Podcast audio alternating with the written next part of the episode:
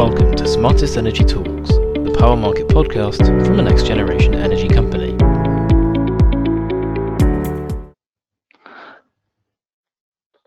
Okay, hello everyone, and welcome to today's non-commodity costs webinar. It's our first one back for 2020, and it is brought to you live from our new head office here in Canary Wharf. I'm Mark Cox, the Strategic Account Manager here at Smartest Energy, and I'll be taking you through this month's headlines. Now, alongside me was meant to be Tom Putney, who is our head of pricing, but we've just had news that he became a dad last night. So Chris Riley and Alex Wormsley from his pricing team have very kindly stepped in this morning. So hi Alex, hi Chris. Hi Chris, hello. So what's in the headlines? Well, the capacity market is back, so we'll be catching up on the very latest auction results and what this means for consumer bills. But sadly, triads are going. So we're going to look at last winter, and we're going to consider how the new changes under the TCR could impact businesses. And then finally, CFD costs are really pushing up. So we're going to take a special look at what's going to come online and how much businesses should be putting in their finance budgets. So we begin with just an overview and looking at the breakdown of a sort of typical medium-sized business energy bill. Now the dark blue bars at the bottom show the wholesale cost, and this is pretty low at the moment, so as you can see it's not adding any real upward pressure on overall energy costs, and we're plotting that a delivered price is around 14 pence per kilowatt hour this coming year.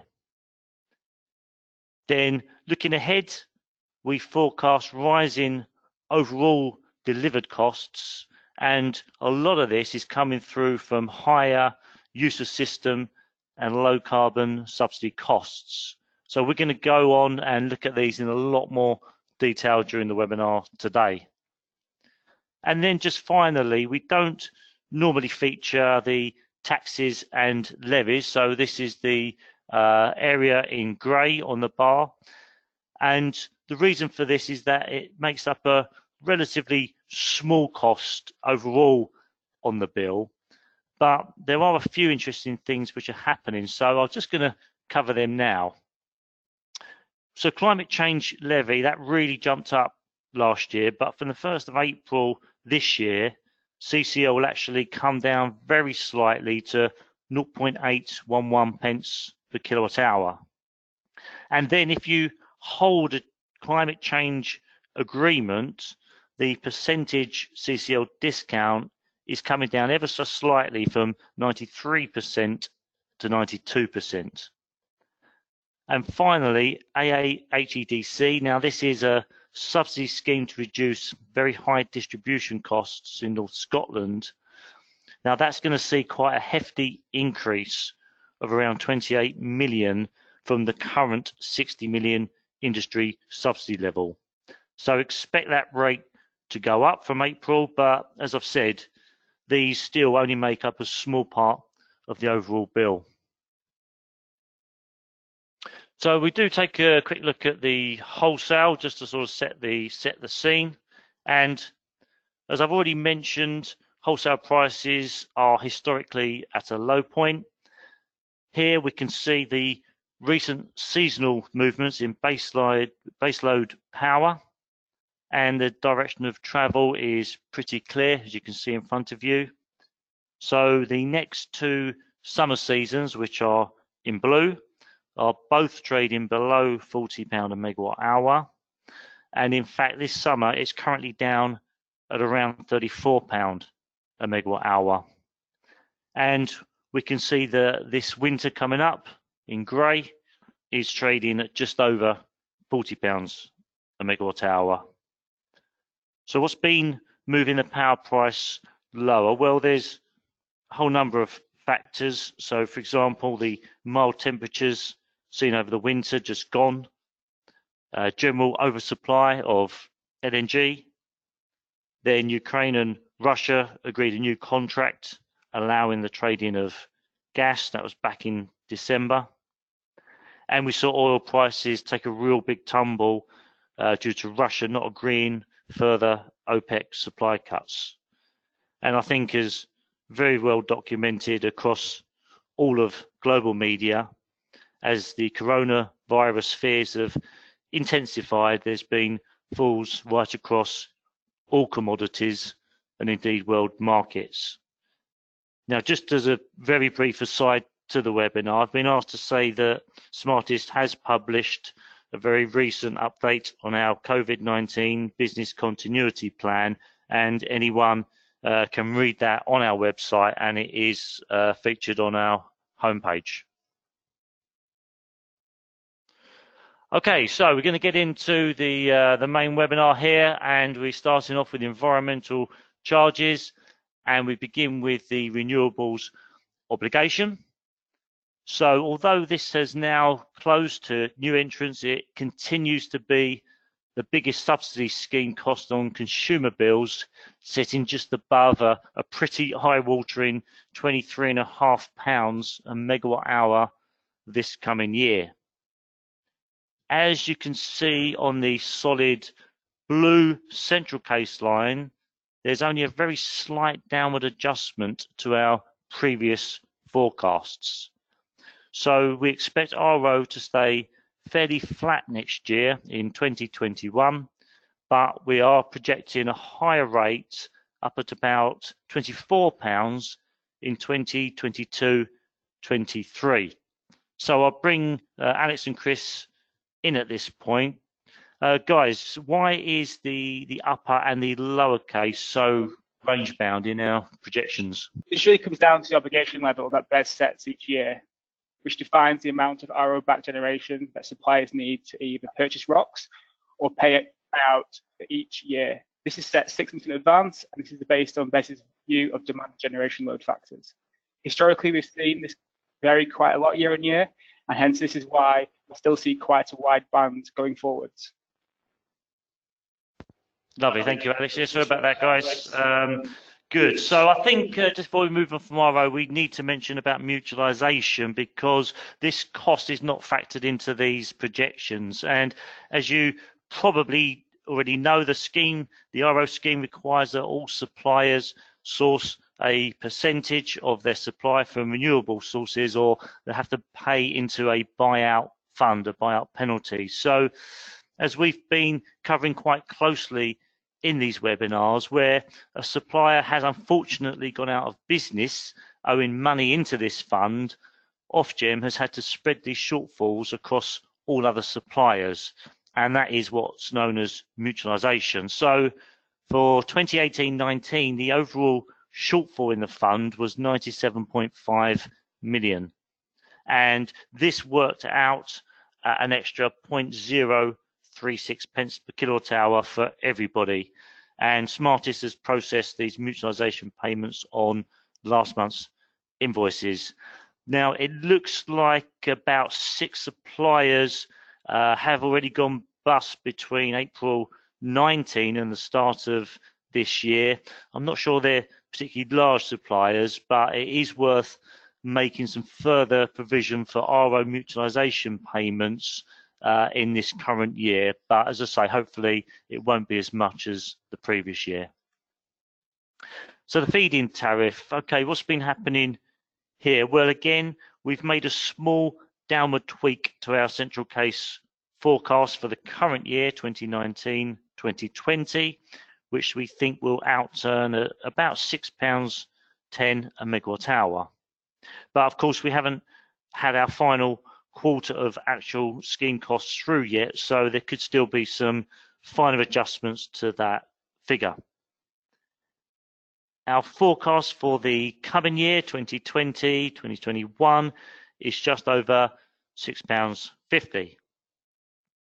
And like RO, although the FIT scheme is closed to new projects, we still, as you can see, are forecasting steady rises year on year in all scenarios. So I'll bring the team back in here. Why is this, guys? Alex. So one of the big drivers will be inflation.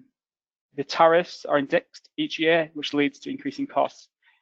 Another of the key drivers is eligible demand, especially around the green certificates and EII exemptions, which are leading to a fall in eligible demand and hence a higher pounds per megawatt hour rate. There will also be load factor driven variability, i.e. in a sunny year will drive higher costs. Yes, thank you. Thank you very much, Alex. Okay, so moving on now and looking at the CFD. So this is the subsidy scheme that was brought in to replace the RO, and it's where successful bidders of new large-scale low-carbon generation get a guaranteed strike price for their power by way of a top-up payment against the wholesale price. And this cost is already adding around £6.50 a megawatt hour onto bills. Now, as you'll be able to see here in front of you, in every scenario we've modelled, it looks set to go up and up on the consumer bill, and this is as more and more projects are going to get awards and start to come online. Now, you will see on the solid blue line that we are increasing our central case projection each year by quite a bit, by around about £1 roughly a megawatt hour to our previous most likely central case. And this is mainly down to the much lower wholesale prices that we've already looked at, because what that means is that the top-up subsidy payment, which as we know is the difference between the agreed strike price and the wholesale market, is then going to cost a lot more.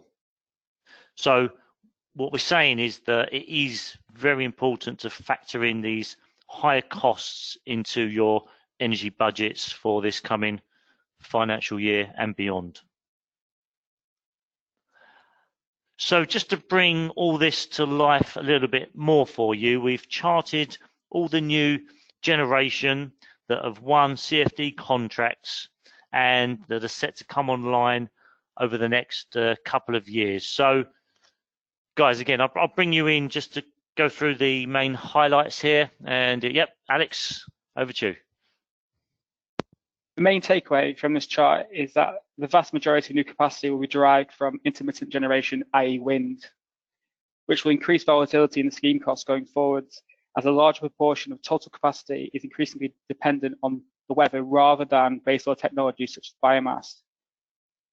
Generally, we've seen big increases in the rates over the past month, driven by the large falls in wholesale market, which Mark has previously mentioned. As generators are paid a top-up from the prevailing wholesale price, this means that supply obligation costs increase.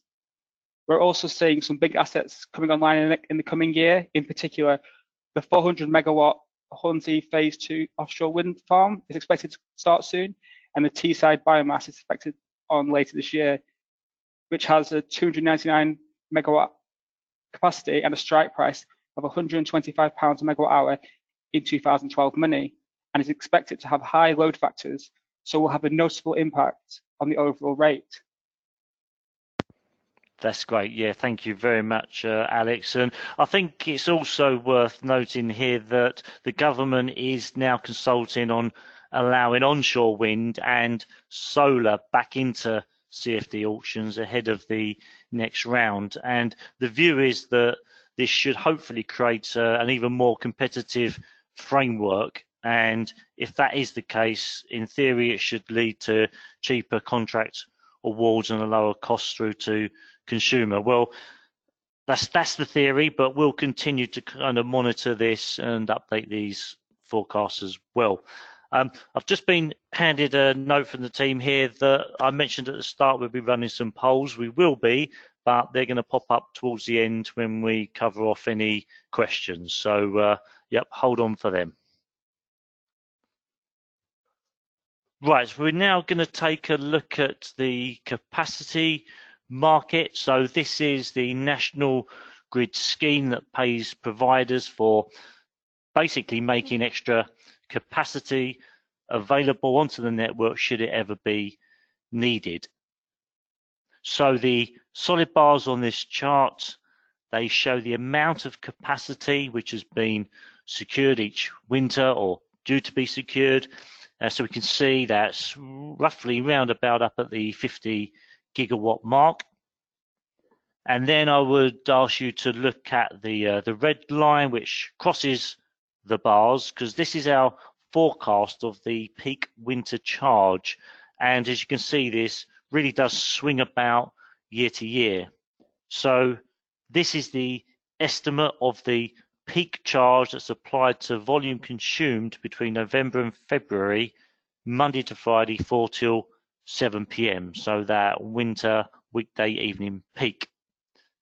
And the big swings really reflect the different outturn auction prices for each delivery year, which is really, they really have moved around a lot. So this winter coming up, we forecast is going to be one of the highest capacity market costs, and as you can see, that red line there is up at around £110 a megawatt hour in that peak winter charge window. So again, make sure that you've budgeted for these higher estimates in your finances this year.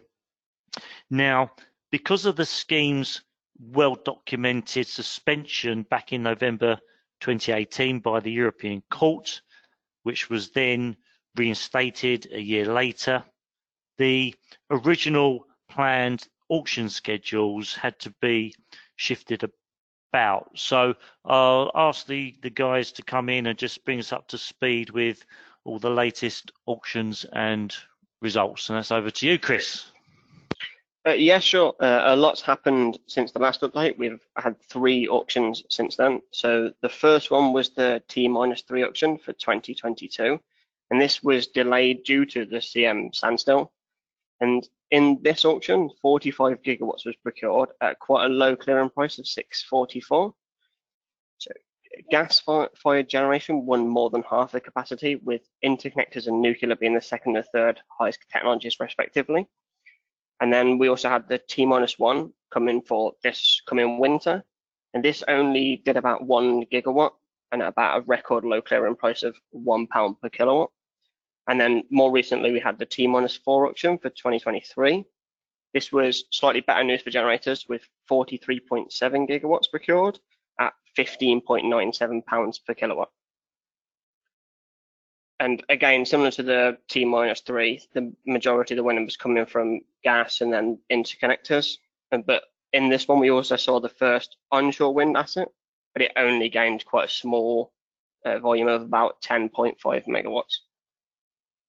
Great. No, thank you, Chris. That's really, really good. And I think, again, I'll just make another comment on mutualization here. So the industry and consumers did get hit with some really big capacity market mutualization payments for the 2018-19, and this is really because whilst the scheme was in this standstill period, suppliers couldn't pay back into the scheme for that year. So what happened was that those suppliers which unfortunately did go out of business ended up owing a lot more money into the scheme. So I think the better news for 2019-20 is that NECM mutualization is probably going to be much more limited. Our current view is it probably less than £1 million across the industry. Okay, so we're going to march on now and look at the system and network charges, and we'll begin with DUoS. So these are our projections of the distribution costs, and we have remodeled this based on a typical sort of average business, and we've looked at a red band peak rate. So we have separated out North Scotland, which is on the grey line, as this pretty much does its own thing up there. And then what we've done is averaged out all the other network areas on the yellow dotted line. And this indicates to us that DUoS costs are likely to go up year on year on average, as the line is always above the 0% point on the left axis, so 0% being no change. But as you can see from the highest and the lowest cost, which is the blue and the dark line, this trend will depend on where your site is located in the country. So guys, we are hearing about some changes planned around 2022 with DUoS. Could you update us on that, please? Yes, thank you, Chris. Yeah, sure. So the TCR changes that are impacting TNUoS are also going to be changes to DUoS from April 22. So they're going to be similar to the TNUoS ones, but just a year later. I'm sure we'll talk about the TNUoS ones afterwards. So basically the residual charges are moving from a unit rate to fixed charges. But in DUoS, residual is quite a small component of the bill, and DUoS already has a fixed component, so the changes aren't very substantial for DUoS compared to TNUoS. Okay, yeah, thank you very much, and we are indeed going to go on and talk about TNUoS. So this is the transmission use of system, and we've separated out the Scottish regions again because there's not much demand there and the tariffs are much lower. So that's the Spout and the Hyde at the bottom on the chart here. We have then combined and averaged out all the other regional tariffs on the solid dark bar, and then we have separately shown the highest and the lowest tariffs in that kind of collective so you can see the actual range. So if we're taking that average line, then we expect continued increases in TNUoS charges each year. However, exactly how that cost is going to be charged by National Grid on businesses is about to change, and it's a pretty significant change too. So guys, can I ask you just to talk a little bit about the targeted charge review, the TCR, and how do you expect things are going to change for businesses? So you, Alex, thank you. All right, so the TCR will bring in substantial changes, so it's worth keeping up to date on these. Under the TCR, residual charges, i.e. the sunk costs, will move from triad charging to a fixed charge.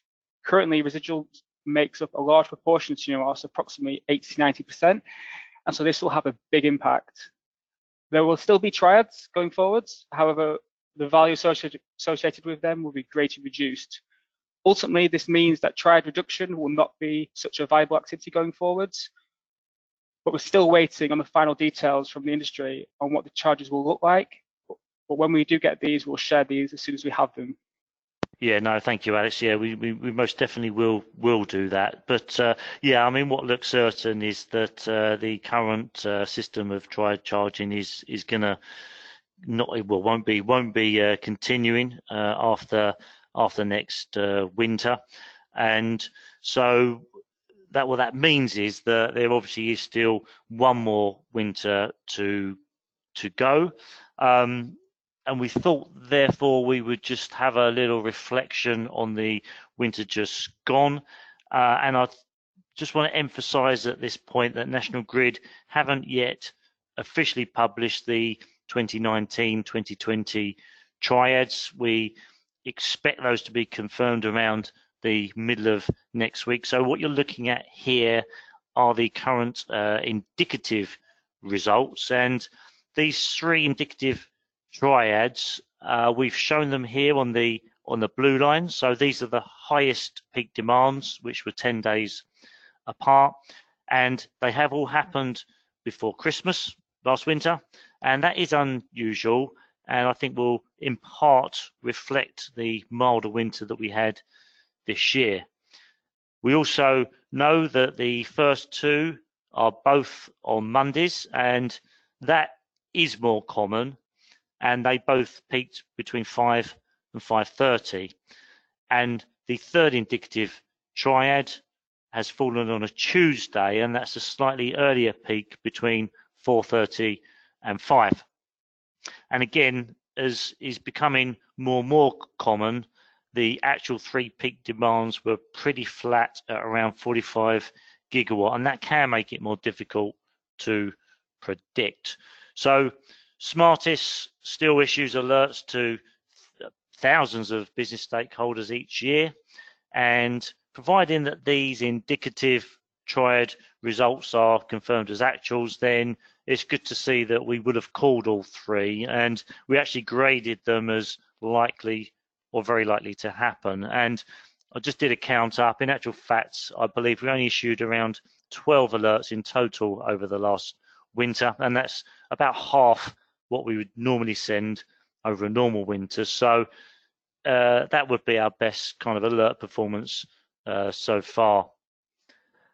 So as I've mentioned, one more winter to go under the current charging method, and if your business can manage demand around these peaks, then you can realise some pretty strong savings in the region of about £50,000 for every megawatt hour drop across the average triad demand. So I think our message here is go for it, and feel free to sign up to our alert service for this winter.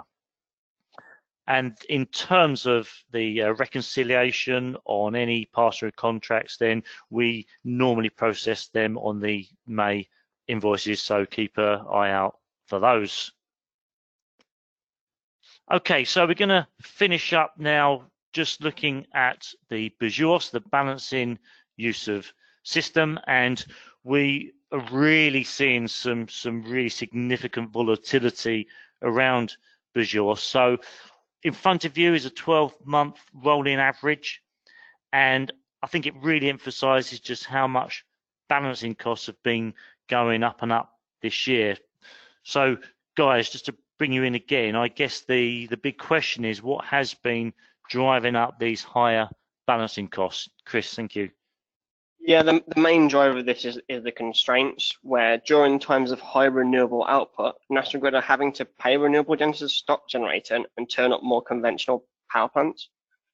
And this is not because there's not enough generation to meet demand, it's more that there's not enough network capacity to move the electricity where it's needed. And over the past few months, we've also had high wind speeds with the past two wind storms, which were Cara and Dennis. And this has also been even worse because of the HVDC link going offline for about a month between January and February.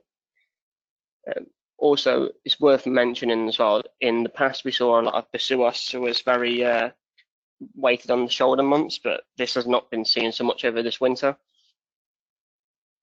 Yeah, sure. No, thank you, Chris. So yeah, a lot of things really pushing that BSUoS cost up and up. And the last slide on BSUoS, and indeed on the webinar, is the National Grid forecast. So we've just previously looked at what's been happening to BSUoS, but this is looking at what might happen according to National Grid's forecast, as I say. And I think it's safe to say that we don't quite share the same view as this. I think particularly as we look out towards their forecast drop-off in the winter months towards the end of the chart, and that red line there is actually the average outturn for the previous year. And just to emphasize this point, if we looked at February 20 on its own, then that was up at around £4.68, so it's actually off this chart here. So guys, again, just where, you know, we've really seen BSUoS rocketing this winter, do you think that this looks a little bit optimistic from National Grid? From National Grid, yeah, I think so. I think obviously National Grid's forecast hasn't changed a great deal, even though the outturn's been very high. So I think this is quite optimistic from National Grid, to be honest. Yeah, no, thank you, Chris. So there we go. Maybe they'll be updating this this forecast. And just before we move into the Q&A, there is, I understand, an industry task force that's currently looking at how BSUoS itself is charged. What do you guys know about this? Yeah, so this is the follow-up from the TCR, which Ofgem decided to start charging BSUoS on gross generation, which essentially meant that the current BSUoS embedded benefit will be removed from April 21. And as part of this decision, Ofgem kicked off a second BSUoS task force following last year's one to look at whether BSUoS does or should provide a forward-looking signal.